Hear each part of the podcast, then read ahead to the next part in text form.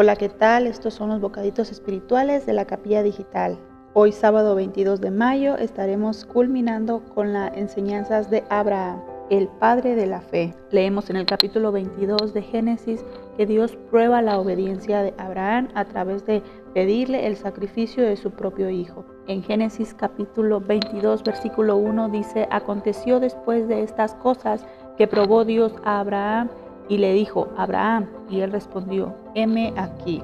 Vemos a lo largo del capítulo que Dios probó a Abraham no para hacerlo tropezar y caer, sino para incrementar la capacidad que Abraham tenía de obedecer a Dios y asimismo desarrollar su carácter. De la misma manera como el fuego refina al material de minerales para extraer metales preciosos, Dios nos refina por medio de las circunstancias difíciles. Vemos cómo Abraham obedeció hizo todo lo que el Señor le pedía. En el versículo 7 vemos a Isaac haciendo la pregunta, Padre, he aquí el fuego y la leña, mas ¿dónde está el cordero para el holocausto? Y nos preguntamos, ¿por qué Dios habría de pedir a Abraham que hiciera sacrificio humano?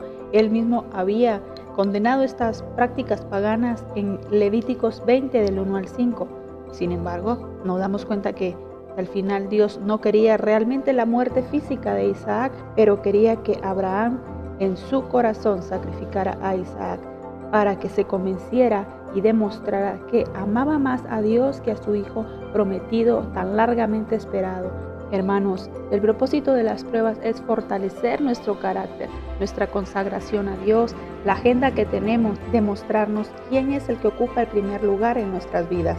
A través de una prueba. Así podemos darnos cuenta que tan comprometidos podemos estar en obedecer a Dios y aprendemos acerca de las habilidades que tiene Dios para resolver, para proveer para sí mismo de sacrificio, así como proveyó para sí mismo el sacrificio de Jesucristo, su único Hijo, para que nosotros pudiéramos tener esa salvación eterna. En el versículo 12, cuando Abraham estaba a punto de matar a su único hijo, el ángel le dijo, no extiendas tu mano sobre el muchacho, ni le hagas nada, porque yo conozco que temes a Dios por cuanto no me rehusaste tu hijo, tu único. Amados hermanos, es difícil soltar lo que amamos profundamente. ¿Qué podría ser más apropiado que amar a tu hijo? Pero cuando le damos a Dios lo que Él nos pide, Él nos devuelve mucho más. Sus bendiciones superan enormemente los sacrificios. En tu caso, ¿has entregado todo de ti a Dios? todo tu tiempo, el amor a tus hijos, tus finanzas, la familia, la persona que más amas, la persona por la cual has orado para su conversión. Te animo a entregar todo al Señor y puedas recibir las bendiciones más allá de lo que puedas imaginar. Vemos cómo Abraham recibió grandes bendiciones. Una de ellas es la capacidad de conquistar sus enemigos. La segunda es que Dios prometió a Abraham hijos, nietos que serían de bendición sobre la tierra. Sus vidas cambiarían la forma de cómo conocemos a Dios por medio de la fe que demostraron cada uno de ellos. Por lo tanto, no pensemos que las bendiciones de Dios solo nos incumben a nosotros, sino que son tan grandes que pueden disfrutarlo los demás los que nos rodean, se extienden a los que amamos. Por esto no tengas miedo de entregar a Dios aquello que anhelas, deseas, buscas.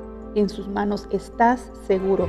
Él proveerá y siempre va más allá de lo que podemos imaginar. Oremos para que el Señor desarrolle en nosotros este tipo de fe y confianza. Bendiciones. Hermanos, están invitados a la capilla digital a las 6 de la mañana y a las 8 de la noche. No faltes.